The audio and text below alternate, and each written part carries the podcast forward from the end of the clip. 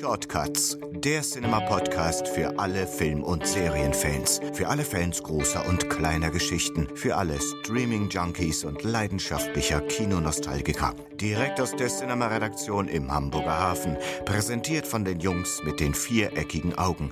Den Fischköppen der Herzen. Philipp und Lars. Moin Moin, herzlich willkommen aus dem Hamburger Hafen. Herzlich willkommen zur neuen Ausgabe von Cinema Shortcuts, unserem Podcast. Ja, an meiner Seite sitzt wieder mein Werdekollege Lars Töschke. Ich grüße dich. Hallo, hallo. Und ja, was startet gerade neu im Kino? Spider-Man Homecoming, über den spricht ja jeder in Amerika ziemlich durch die Decke gegangen. Hat mich eigentlich so ein bisschen überrascht, weil wie oft wollen wir denn noch sehen, wie Peter Parker von einer Spinne gebissen wird und zum Helden wird. Das ist hier allerdings dann doch deutlich anders gemacht. Und ich habe auch tatsächlich auch gedacht, nachdem ja Wonder Woman ja auch so fulminant gestartet ist, dass äh, tatsächlich wir so ein bisschen jetzt mal langsam so äh, Comic-Adaptionsmüdigkeit entgegensehen. Aber tatsächlich im Moment ist äh, nicht abzusehen. Ende ist Die laufen immer noch äh, ganz hervorragend. Und Amerika liebt ihren Wandkrabbler, ne? also Spidey ist, ja, Ist und wir haben uns wirklich sagen, die Ankunft im Marvel Universe hat ihm wirklich gut getan. Er wurde ja in Civil War schon eingeführt ähm, und er hat jetzt seine, seinen ersten Solo-Film im Rahmen, jetzt also zusammen mit, mit Iron Man und sowas, mit den ganzen, mit den ganzen Avengers. Dieser Film hat auch einen ganz andere, anderen Ton als die Filme vorher mit Andrew Garfield, die ja dann gerade zum Schluss ziemlich dunkel wurden und sehr, ja, da verzog man auch die Mundwinkel nach unten, da ging es einem dann nicht mehr so gut. Und auch Sam Raimi, also Tobey Maguire war Der dann auch letzte Teil zwischendurch mit harter Tobak. Ja, aber Ja. dann auch schon harter Tobak. Also das ist harter Tobak, aber natürlich jetzt nicht splattig oder so, aber das war schon eher ein Downer als jetzt ein optimistischer Film, würde ich sagen. Und das ist bei Homecoming wirklich ganz anders. Der ist locker, der ist leicht, das ist so eine Teenager-Komödie, nämlich das, wie es im Comic ist. Peter Parker ist ein Teenager. Ist vielleicht auch so ein bisschen jetzt das neue Erfolgsrezept. Nach Guardians of the Galaxy, Ant-Man hat das ja auch schon versucht, äh, teilweise, da ein bisschen mehr, mehr Humor, ein bisschen mehr Lockerheit Spaß. reinzubringen. Also im Vergleich zu DC. Was mir bei Homecoming gut gefallen hat, waren so die, die Referenzen an das Teenager-Kino der 80er Jahre. Also du findest da Elemente von Ferris macht blau und solche Geschichten. Und das fand ich sehr, sehr charmant gelöst und dann natürlich in Verbindung mit der Heldenwerdung oder der Genese von Peter Parker alias Tom Holland. Spider-Man Homecoming könnt ihr euch echt angucken, macht Spaß und ihr werdet noch neue Facetten des Wandkrabblers sehen. Und ja, anlässlich... Aber muss man, äh, da muss ich jetzt auch nochmal einhaken, da gibt es ja mittlerweile auch 14 Filme schon in dieser MCU-Reihe. Das ist schon eine echte Bewährungsprobe jetzt, die sich diese äh, hoffentlich auch neue Reihe, äh, wir hoffen ja mal, dass es da auch entsprechend auf drei Filme angelegt wird. auf ne? drei Filme, dass sich Spider-Man da auch gut einsortiert. So, dass die, die ersten Reaktionen und äh, Einspielergebnisse lassen darauf schließen, dass es sehr schnell weitergehen wird. Aber wie du ja sagst, es gibt eine Reihe Filme Eine aus dem Reihe, MCU, Marvel Cinematic Universe. Und wir haben gedacht, zeigen wir euch doch mal auf, welche Top 5 es da gibt oder aus unserer Sicht die fünf besten Filme. Weil es sind ja nicht alle gleich gut, obwohl wir hier uns auf ganz, ganz hohem Niveau bewegen. Aber das ist die Messlatte zumindest jetzt für Spider-Man Homecoming. Genau, und da ist zum Beispiel, haben wir auf Platz 5 haben wir den ersten Avengers-Film. Der hat einfach funktioniert aus dem Grund, weil die Charaktere alle vorher eingeführt wurden. Man hat sich an sie gewöhnt und die wurden dann zu einer Superhelden-Phalanx zusammengeschlossen. Jeder, jede Figur hatte Raum zum Atmen, ob Thor, ob Iron Man oder auch Hulk. Dann diese Scharmützel innerhalb des Teams, so ein bisschen also Sie haben ein Kompetenzstreitigkeiten. bisschen auf die Schippe genommen. Genau, so auch gerade so diese Scharmützel zwischen Hulk und Thor fand ich großartig, sehr viel gelacht. Und das hat Joss Whedon wirklich sehr leicht inszeniert, aber auch mit Hinter Hintersinn irgendwie gemacht. Und Avengers finde ich ein wohlverdienter Platz 5. hat das auf jeden Fall sehr gut zusammengefasst, alles, wie du sagst. Ich habe mich ein bisschen an Hawkeye gestört, an der Optik, hat sich doch deutlich äh, von der Comicvorlage entfernt. Ist auch ein cooler Charakter, aber dem fehlt so ein bisschen die Lässigkeit. Ne? Also er ist äh, ein bisschen militärisch geprägter oder ist ein, ist ein Shield-Agent. Das ist so im Comic ein bisschen anders gelöst, fand ich jetzt einen Tick besser. Ich hoffe, dass sie in, nach vorne weg ihr vielleicht im Hawkeye noch so ein bisschen den Comic-Shift irgendwie nochmal rückgeben. Auf Platz 4 haben wir den ersten Captain America. Captain America The First Avenger. Ein, ja, damals gab es das eigentlich nicht im Superheldenbereich, das ist nämlich ein Kriegsfilm. ja, spielt kurz vor dem Zweiten Weltkrieg. Und äh, da sind wirklich, muss man sagen, auch wieder Und im Zweiten Weltkrieg. äh, und im Zweiten Weltkrieg. Und da sind äh, Szenen bei, die waren auch wieder so spektakulär.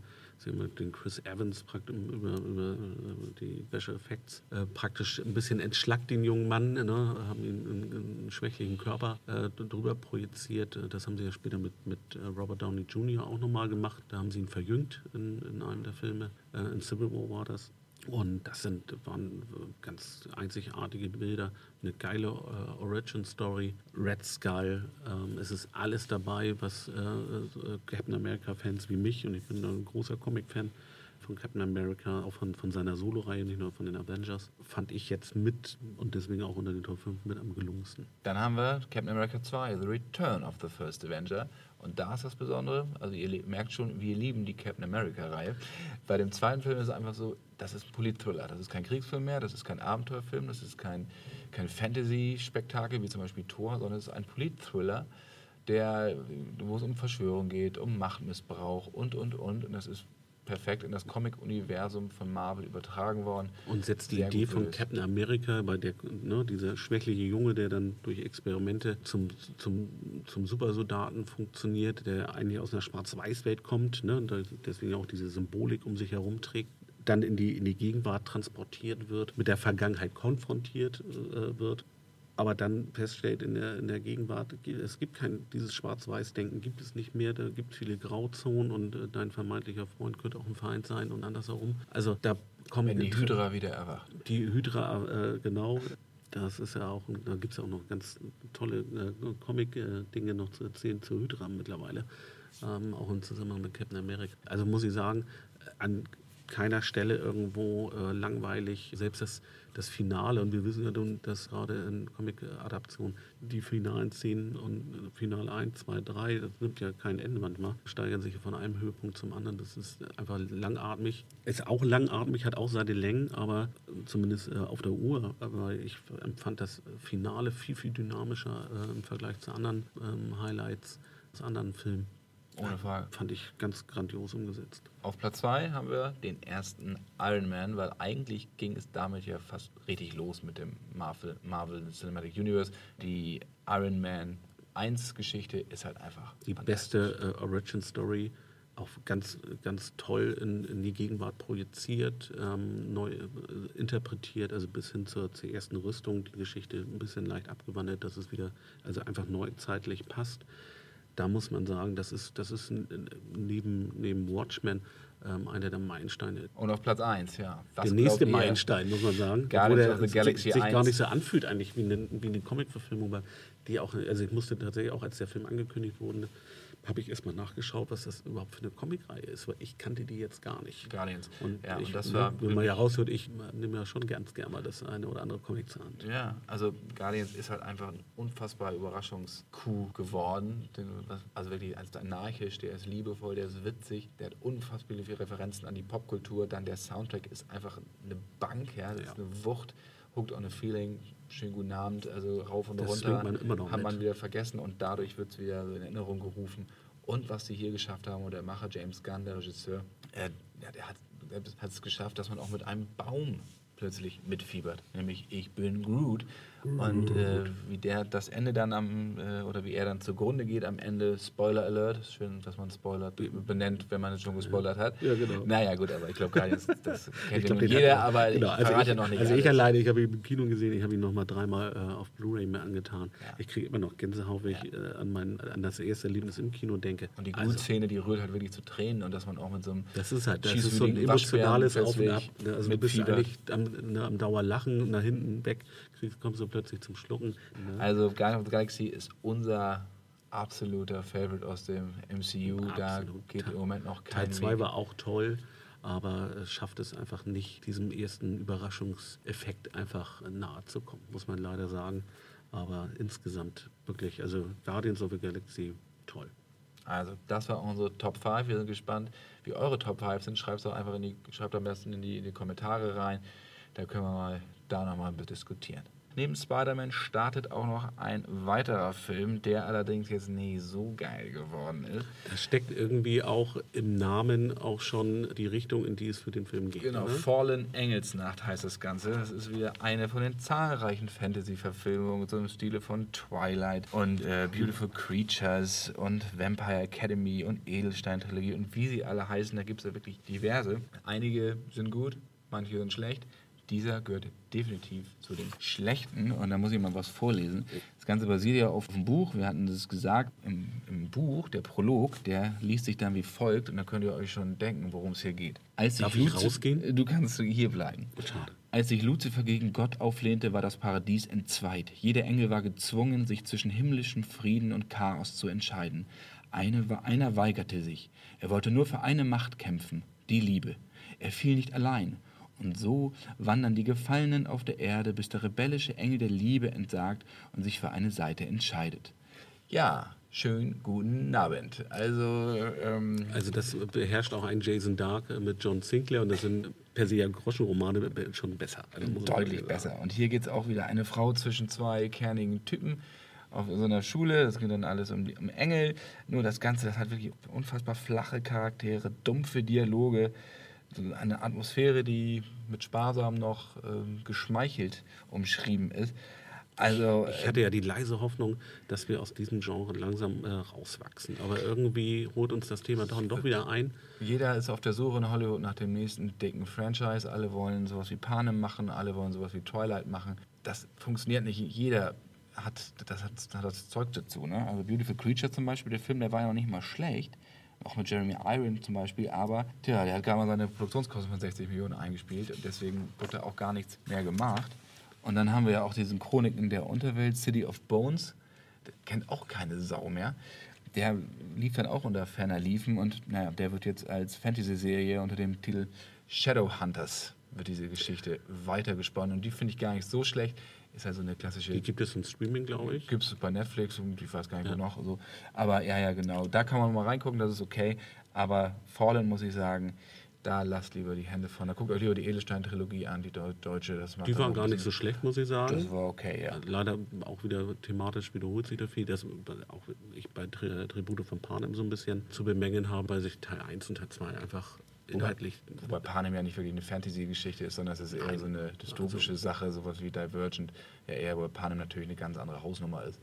Gott sei Dank muss man in dem Fall ja. sagen, dass wir da nicht noch von, von Werwölfen, Vampiren oder wie in dem Fall hier von äh, fallenden Engeln irgendwie. Warum haben wir das nicht gemacht? Warum schreiben wir nicht was über Werwölfe oder haben das nicht geschrieben, wenn sie das schon wieder durchgekaut? Ich glaube, wir müssen uns auch nochmal neue Fantasy-Kreaturen überlegen oder auf, äh, Sadomaso, ach, das gibt es ja auch schon.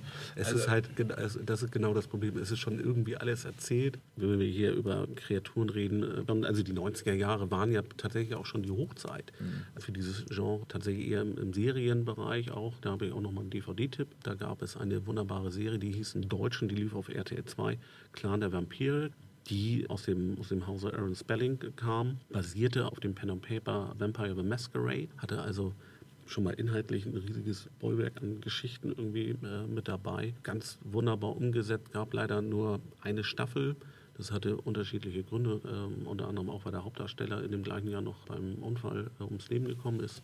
Da gab es einfach schon echt gute Sachen und wenn man dann, das passt jetzt natürlich nicht ganz vom Genre her, aber wenn man über Englisch spricht, dann muss man sagen, dann freue ich mich doch lieber mal wieder die DVD von God's Army auszupacken. Christopher Walken. Ein geiler Film. best, ja. Und danach kannst du einfach auch keine anderen Engel mehr so inszenieren, weil da schon alles, also das passt, wenn dann nur aufs Ohr, ne, da haben wir dann die nächste Empfehlung, dann sollte man vielleicht ähm, mal beim Händler des Vertrauens nach Fallen auch mal, das namenstechnisch passt es äh, genauso, da gibt es eine ganz wunderbare neue Hörspielreihe von, von Marco Göhner, Fallen, da geht es auch um. Engel und die ist richtig gut. Auf jeden Fall ein Tipp, ja. Ja, also, na, also lieber, bevor man in den Film Fallen geht, lieber mal nach der Hörspielreihe Und das ist eigentlich Hollywood für die Ohren, wenn man sich das anhört. Absolut. Vollkommen Also episch. Ganz grandios umgesetzt, diese Hörspielreihe. Also wie gesagt, Fallen Engelsnacht, das könnt ihr euch schenken. Düster, schwülstig, Außenseiter Love Story. Mehr muss man nicht sagen. Tja, was haben wir jetzt? Ja, jetzt kommen wir nämlich zu einem kleinen Heimkinostart auch noch. Und das müssen wir euch auf jeden Fall erzählen, nämlich Logan Noir an. oh Logan the Wolverine. fantastische Comic-Verfilmung, Hugh Jackmans letzter Auftritt als Krallmann. Wolverine als Mutanten, äh. Krallmann genau und wirklich ein wie so ein Neo-Western, ja, ein Roadtrip eigentlich, dann auch immer unterlegt mit den Songs von Johnny, Johnny Cash, wo du dann da richtig Gänsehaut bekommst. Und dieser Film, den ihr alle ja hoffentlich kennt oder auch nicht kennt, oder wenn, dann guckt ihr ihn euch definitiv an, der erscheint jetzt auch zum Heimkinostart in einer Noir-Edition. Das heißt, das ist keine andere Lauflänge, keine andere Szenenfolge, sondern der ist einfach nur in Schwarz-Weiß. Das hört sich jetzt erstmal relativ unspektakulär Aber an. das gibt diesem Aber- Film nochmal den allerletzten Kick. Also, was Hugh Jackman da nochmal gerissen hat, um di- dieser Figur nochmal ja, einen verdienten Abschied zu geben, muss man ja sagen. Wahnsinnig gut. Unfassbar, Unfassbar melancholisch. gut. Ich Ich hab habe auch mir- Western-Anleihen, so 12 Uhr mittags und sowas, das findet man da auch. Und diese Noir-Fassung, die unterstreicht, diese, diese Schwarz-Weiß-Fassung unterstreicht halt auch die Intensität der Stimmung vollkommen. Hat auch was so leicht Apokalyptisches ja schon, also zumindest angedeutet. Ja, sehr, ja, ja, genau. Also Also richtiger Abgesang ist ja. das eigentlich. Und also, entstanden ist das Ganze ja, weil der Regisseur James Mangold am Set haben die Fotos gemacht in Schwarz-Weiß von den Dreharbeiten und haben gesagt, hey, das hat ja transportiert eine ganz andere Stimmung. Und haben gesagt, okay, dann bringen wir mal eine Noir-Fassung auf den Markt, entfärben das Ganze mal, ziehen die Farben da mal raus. Und es hat wirklich funktioniert. Das Problem allerdings ist, dass das Ganze hier nur in der Steelbook-Edition der Blu-ray, also Blu-ray Steelbook, nur da ist das Ganze enthalten. Das Aber ein Kauf, der sich lohnt tatsächlich. Denn, also Auf ich ich habe mir die, die besorgt und äh, muss ich sagen, ich habe nach einer Viertelstunde äh, habe ich von Farbe auf, auf Noir umgewechselt. Das kommt so gut rüber. Das, Aber wirklich. wer, wer lieber sich die Filme streamt und nicht kauft, also als, als Disc, der kann zum Beispiel auch bei iTunes und so gibt es diese Noir-Edition, die ist auch Auch als, einzeln, genau. als Special auch mit drin. Also wenn man sich den Film kauft, weiß nicht, glaube ich, 14 Euro oder was, dann kriegt man die Noir-Fassung auch. Das Ganze gab es auch schon für Mad Max, für den Fury Road, da gab es ja auch eine Blood and Chrome Edition und die wurde ja auch dann schwarz-weiß. Das ist, funktioniert auch sehr, sehr gut, hat aber natürlich eine andere Qualität als jetzt Logan, weil das, der Film ja eine ganz andere, mehr actiongetriebener ist ja auch. Also ich hoffe nicht, dass das zu inflationär wird. Bei diesen beiden Filmen hat es auf jeden Fall wunderbar funktioniert. Genau. Und die Blood and Chrome Edition, die gab es ja letztes Jahr mit allen Mad Max-Filmen. Da war dann auch diese, diese Schwarz-Weiß-Fassung mit bei.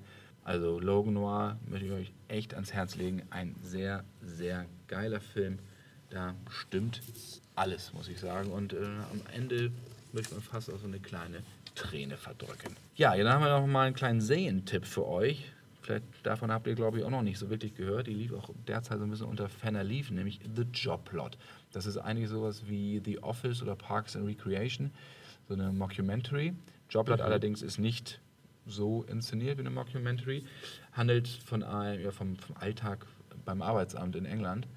Mit, sind auch wieder die gewohnt schrulligen Charaktere, die irgendwie alle nicht arbeiten wollen und da ihre Scharmützel fahren. Der eine, der Wachmann vertickt immer nur Teppiche und alles an seine Okay. Leute und sie müssen sich dann mit den Kunden rumärgern, die dann auch jeden Tag immer die gleichen da sitzen. Dann wieder welche, die plötzlich arbeiten wollen, aber die Leute vom Arbeitsamt haben gar keinen Bock, ihnen irgendwelche Arbeiten zu geben.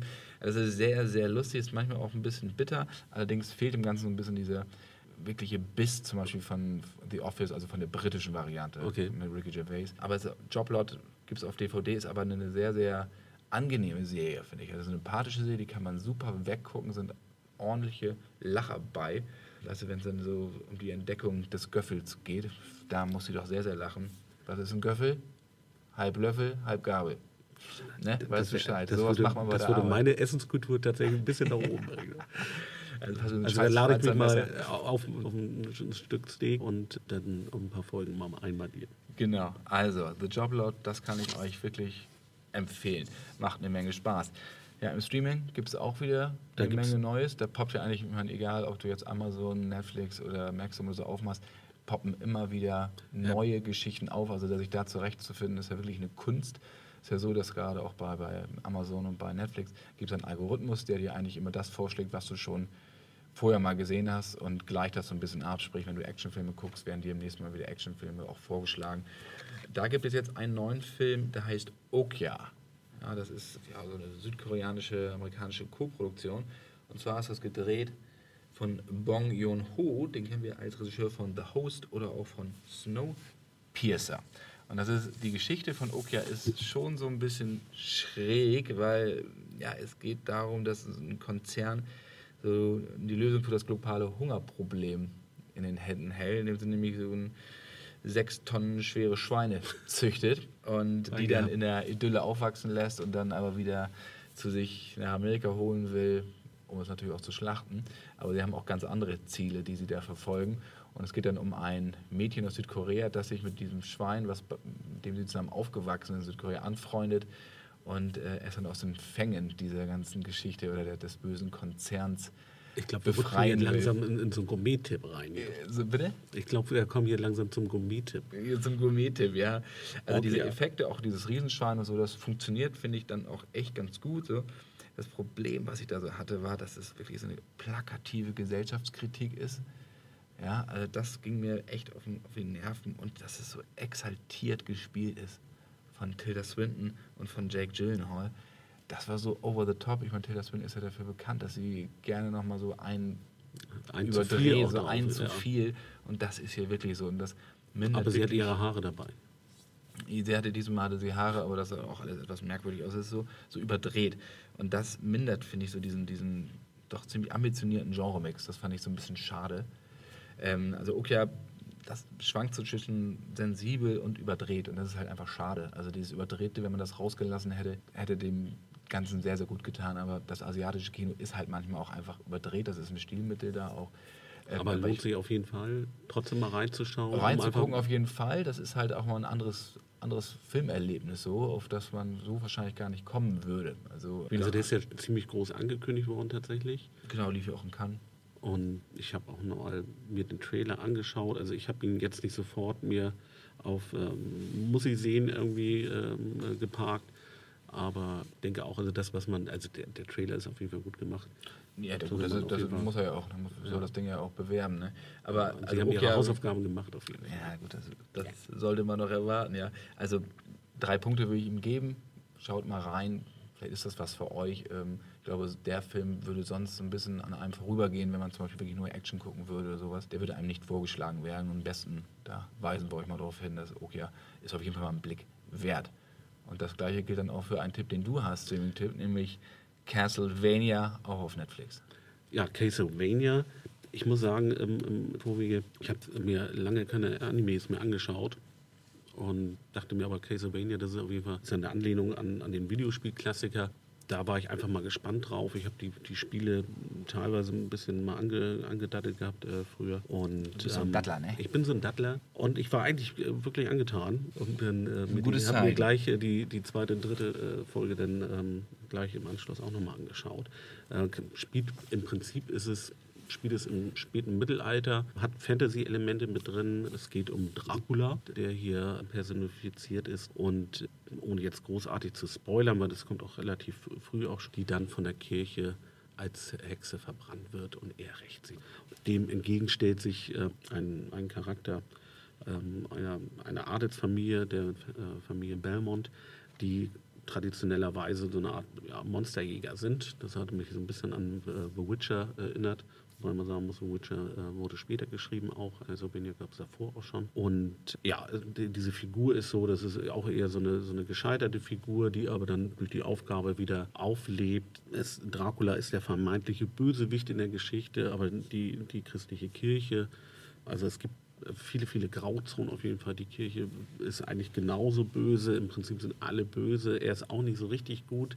Also es ist eigentlich äh, eine schöne, finstere Geschichte, in der er praktisch versucht, in dem Übel Dracula äh, irgendwie Herr zu werden. Wirklich ähm, einfach mal anschauen. Das ist wirklich eine, eine gut inszenierte Geschichte. Animationsserie. Äh, genau, Animationsserie, äh, guter Anime, richtig, richtig cool, richtig düster. Also absolut sehenswert. Castlevania. Ähm, Castlevania lohnt sich auch im Original zu schauen. Da sind ein paar wirklich äh, gute Sprecher bei, die man ähm, vielleicht äh, aus der Hobbit kennt. So, und dann haben wir natürlich auch wieder unsere Klassiker-Tipps. Die möchten wir euch ja nicht vorenthalten. Die halten wir hoch wie die Fackel im Sturm sozusagen. Ja, gut, das ist dann so ja, da kommst du schon zum richtigen Thema. Es geht nämlich um Fackel im Sturm. Jetzt würden wir sagen, eigentlich ist es ja fast ein Guilty Pleasure, aber eigentlich ist es ja auch ja. ein Klassiker. Ne? Entstanden von 85 bis 94, also die ersten beiden Bücher von John Jakes wurden 85, 86 verfilmt und diese Nachzügler, der, den wir jetzt mal beiseite lassen, Der wurde 94 produziert, aber das ist eigentlich so Inbegriff des TV-Events in den 80ern gewesen, finde ich. Patrick Swayze, also grandios, ne? Leslie Ann Down, James Reed, ne? alle David Carradine natürlich als Justin Lamotte. Diese, eine großartige Geschichte über den amerikanischen Situationskrieg am Beispiel von zwei Familien, einer aus den Südstaaten, einer aus den Nordstaaten. Dann natürlich die ganze Sklavenproblematik oder Sklavenbefreiung äh, mit reingewurstet. Ähm, ich habe sogar das Buch damals gelesen, das weiß ich noch im Studium. Das war so klein geschrieben, da muss es auf jeden Fall eine Brille haben, weil es so viel Stoff war. Aber habe mich tierisch gekriegt. Das war eine Serie, da, da haben wir uns äh, unter Freunden verabredet, um die zu schauen. Weil die einfach so phänomenal inszeniert ist und einfach richtig Spaß und man einfach auch wissen wollte, wie geht es weiter. Äh, da hat man schon der nächsten Folge einfach entgegengefiebert. Das ja, waren zwölf, die ersten Sachen waren zwölf Episoden und Spielfilmlänge. Genau. Und dann kamen halt diese drei Nachzüge noch. Also das, ne, die Leute haben einen interessiert. Es war sehr entschleunigt erzählt ja aber dann wieder durch die Kriegsszenen, das war ja extrem eindringlich und so. Und gerade weil man mit diesen Figuren mitfieberte, war das Schicksal drumherum und von diesem Land, was so zerrissen war im Bürgerkrieg, wurde noch perfekter transportiert eigentlich. Ja. Also ich finde, das kann man das heute auch immer noch gucken. Es ist natürlich ordentlich schleimig und schwülstig, das darf man natürlich vergessen. Also es ist, nicht, es ist, es ist keine his historische Dokumentation, muss man einfach Nein. Also es hat, was Geschichte, geschichtliche Treue angeht, hat es äh, tatsächlich ein paar Abstriche gemacht. aber zugunsten einer sehr, sehr guten Story, muss man wirklich sagen. Ja, also das wie Klassiker, Guilty Pleasure, das geht ja so einher. Aber Absolut, Klassiker ja. definitiv, äh, unabhängig jetzt von Fackelt im Sturm, wir kommen ins Schwärmen, haben wir einmal Die Braut trug schwarz. Den möchte ich auf jeden Fall empfehlen. Das ist ein Film von François Truffaut, ein französischer Film. Und da jetzt bloß keine Angst haben von wegen Truffaut, Nouvelle Vague, oh Gott, oh Gott, Arthouse-Kino. Nee, das ist nämlich eine Rachegeschichte und diente unter anderem auch Quentin Tarantino als Vorbild für Kill Bill. Mhm. Und äh, ja, geht um eine Frau, um eine Braut, deren Mann bei der Hochzeit, als er aus der Kirche tritt, erschossen wird und sie nimmt dann Rache. Und das hat auch viele Hitchcock-Elemente mit drin. Ähm, der ist sehr, sehr langsam erzählt, aber nicht deswegen nicht, nicht spannungsloser. Ja? Also der Film hat mich richtig gekriegt. Also wer da mal einen guten Rache-Thriller sehen will, auch altmodisch inszeniert, aber auch stilvoll inszeniert, Die Braut trug schwarz gibt es auf DVD. Heute ist irgendwie das Thema Rache so ein bisschen ja, bei fällt mir jetzt gerade auf. Bei deinem Tipp auch? Bei meinem Tipp im Prinzip auch. Ähm, das ist jetzt, wenn wir, wenn wir über Klassiker sprechen, der hat auch schon über 20 Jahre auf dem Buckel, der Film. Der ist von Peter Jackson. Er heißt Heavenly Creatures. Hat eine ganz tolle Geschichte, spielt in den 50er Jahren in Neuseeland, in Christchurch. Und es geht um zwei äh, Teenager-Mädels, Pauline gespielt von äh, Melanie Linsky, die man vielleicht äh, als ähm, Two and a Half Men-Fan als Rose kennt. Und Juliette, ähm, gespielt von äh, keiner äh, geringeren als Kate Winslet. Und die beiden. Die fantastische Kate Winslet. Die fantastische, absolut. Also gegen Kate Winslet. Ich finde die richtig gut, muss ich sagen. Und ja, das sind zwei Teenager-Mädels, zwei Außenseiterinnen, die praktisch ihrem Alltag immer entkommen wollen und sich eine Fantasiewelt erspinnen. Da geht es auch um Tonfiguren, die sie bauen, wo sie praktisch ähm, ihrem, ihrem Traumreich immer mehr Gesicht verleihen ähm, über alle, alle Mittel, die ihnen zur Verfügung stehen. Dann wird die eine krank und dann schreiben sie sich immer Briefe und das wird, fällt aber den Eltern natürlich auch immer mehr auf. Die kritisieren das, dass sie praktisch sich da in diese Welt verflüchten bezichten sie auch ähm, dann an, an, einem gewissen Punkt dann der Homosexualität, was in den 50er Jahren natürlich ein absolutes Tabuthema ist. Das steigert sich immer weiter hoch, bis die beiden zum Schluss äh, kommen, dass sie die Mutter von Pauline umbringen wollen. Und mehr wollen wir gar nicht jetzt. Mehr wollen wir eigentlich nicht. Ja, jetzt habe ich gespoilert. Aber nach 20 Jahren darf ich auch mal spoilern jetzt. Ne? Es ist wirklich ein, also nicht nur visuell durch diese Traumrechte, da gibt es dann auch, auch tatsächlich auch Sequenzen, ähm, ist visuell einmalig ähm, inszeniert. Ähm, das war auch der Anlass, äh, damals Veta zu gründen, die äh, Produ Produktionsfirma, die dann später Special Effects, vor, Special Effects vor allen Dingen, die äh, war Herr der Ringe ja in Wellington. in Wellington, Neuseeland. Oder ähm, Wellywood, wie das so Welly, Wellywood ist so. so? Ja, ja. Also also es nicht, also für das Machwerk von Peter Jackson ist man auch wieder ein Meilenstein äh, von vielen in, in, in, seiner Karriere. Das ist tatsächlich auch so passiert. Geht so weit, dass man, es gibt eine, eine äh, Krimi-Roman-Autorin, die heißt jetzt Anne Perry, das ist in Wirklichkeit Juliette Hulme, die ähm, auch von dieser ganzen Geschichte, die lebt mittlerweile in, in England, auch gar nichts mehr wissen will. Die hat auch den Film total kritisiert, gerade auch den Punkt der Homo, äh, Homosexualität, da äh, fühlte sie sich ein bisschen angestochen, weiß man nicht, woran das liegt. Äh, muss man sich wirklich mal, mal anschauen. Also das ist wirklich... Kann ich nur bestätigen. Das also, ist ein super Peter Film. Jackson zeigt da auch, dass er richtige Geschichten erzählen kann, nicht nur Bombast halt, also gut, der ist ja vor Herr der Ringe entstanden, der Film, aber ähm, jetzt kennt man ihn ja vor allem als Blockbuster-Regisseur, aber das sind halt wirklich kleine Geschichten. Genau. Eine kleine Geschichte, die er perfekt kann. Und ich freue mich schon auf die nächste kleine Geschichte von Jackson. Also Heavenly Creatures, Die Braut trug schwarz, das sind unsere Klassiker-Tipps heute. Und natürlich Guilty Pleasure, Fackeln im Sturm. Das guckt euch da mal ein bisschen an. Da habt ihr eine Menge zu tun. Das Wochenende auf jeden Fall gerettet, wenn nicht noch so ein bisschen mehr. Und wir Gut, dass wir die unterm Stein hervorgeholt haben, die, diese Filme. Wir haben aber noch jemanden, äh, den wir auch nochmal. Äh, und am Stein. Und am Stein. Und am Stein unsere Ru Rubrik zum Abschluss. Da widmen wir uns ja immer ja, A-Liga-Stars, die heute irgendwie C-Liga-Niveau erreicht haben. Letzte Ausgabe hatten wir uns Cuba Gooding Jr. gewidmet, den Oscar-Preisträger von Jerry Maguire. Und heute, ja, da gehen wir, widmen wir uns mal John Travolta, dem alten Tanzbären. Wann er so seinen letzten Meilenstein hatte das ist schon ein, zwei Tage her. Das ja? muss man wohl sagen. Aber das ging ja immer so auf und ab. Ich meine, in den 70ern, da hat er dann, klar, es hatte Night Fever und Grease, das waren ja so die großen Dinger eigentlich. Ja, und dann wurde es etwas weniger, nämlich dann kamen ja solche Sachen wie zwei vom gleichen Schlag, so. Das wollte dann schon wieder keiner sehen. Bis dann, guck mal, wer da spricht. Da ging es dann wieder los, aber was nicht unbedingt an, an ihm lag, sondern natürlich auch am sprechenden Baby oder die Gedanken, die da plötzlich. Das war insgesamt einfach ein sehr, sehr witziger Film. Ja. Den zweiten Teil weiß ich nicht, ob man nee, da nochmal drüber. Gar nicht mehr. Aber die 90er Jahre glaub, insgesamt. Zwei, zwei Fortsetzungen. Zwei Fortsetzungen. Ja, das ging auch so. Und dann ging das dann aber auch schon wieder mit seiner Karriere runter. Und dann kam halt Pipe Fiction. Das macht ihn dann nochmal richtig zum Star. Tarantino hat ihn nochmal geholt. Die zweite Hälfte der 90er Jahre gehörten John Travolta, ja, muss der man konnte jegliche Gage aufrufen und der muss man wirklich sagen. Danach kam also, noch äh, Schnapp Shorty, der ja auch wirklich ich fand ja, ihn gut. Okay, ist nicht so mein Fall gewesen, aber ja. Face Off. Face Off, klar, das ist natürlich aber Action nach Face, Deluxe, ja. aber ich glaube, der kam, wann kam der raus? 97, glaube ich, und seitdem ist aber auch wirklich nicht, nichts mehr passiert. Also ja, das Problem war einfach auch, dass dieser Scientology-Mumpitz da, dieser Battlefield Earth, das war ja so eine gequillte Piep. Ja, also das ist so ein Unsinn gewesen.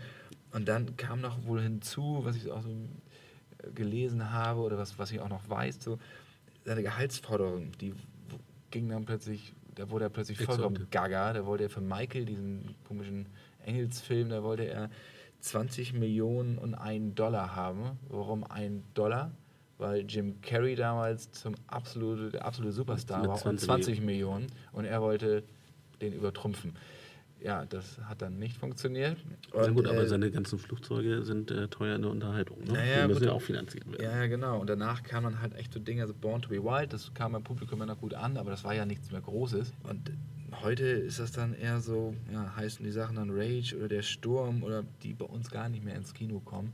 Das ist dann eher so, glaube ich, so Beschäftigungstherapie, dass er halt noch was macht dass er sich nicht langweilt, weil die Dinger gehen gar nicht. Da sind aber auch ein paar Sachen natürlich dabei, die gut sind. Er hatte auch einen Auftritt in, in, American Crime Story in der Serie, die so ein bisschen zum, zum Auffang, äh, Auffangbecken. Genau, als Robert Shapiro. Ne? Genau, ne, da taut ja auch, äh, ähm, ist ja auch äh, unser letzter äh, unterm Stein genau, Cuba Gooding Jr. ist mit dabei und äh, David Swimmer, den wir aus Friends noch kennen. Genau. So tatsächlich so ein bisschen, ne, wenn sie nichts wissen, dann gehen sie halt zur American Crime Story, habe ich irgendwie den Eindruck.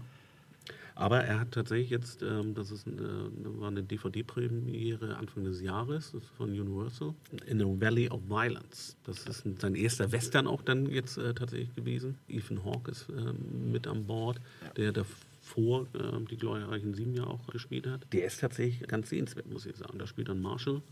Ähm, ist so ein, auch so eine Rachegeschichte tatsächlich auch wieder, so in, in Anteilen. Da hat er tatsächlich nicht er jetzt zwingend, aber er war zumindest mal wieder in einem sehenswerten Film dann auch mal wieder Bestandteil. Der aber auch wieder unter Ausschluss der Öffentlichkeit läuft, das muss man ja einfach mal so sagen. War wieder eine, eine Geschichte, die in Amerika gut funktioniert, aber dem sie ja einfach keine Chance angesehen haben, dass er sich über die, die Staaten hinaus irgendwie.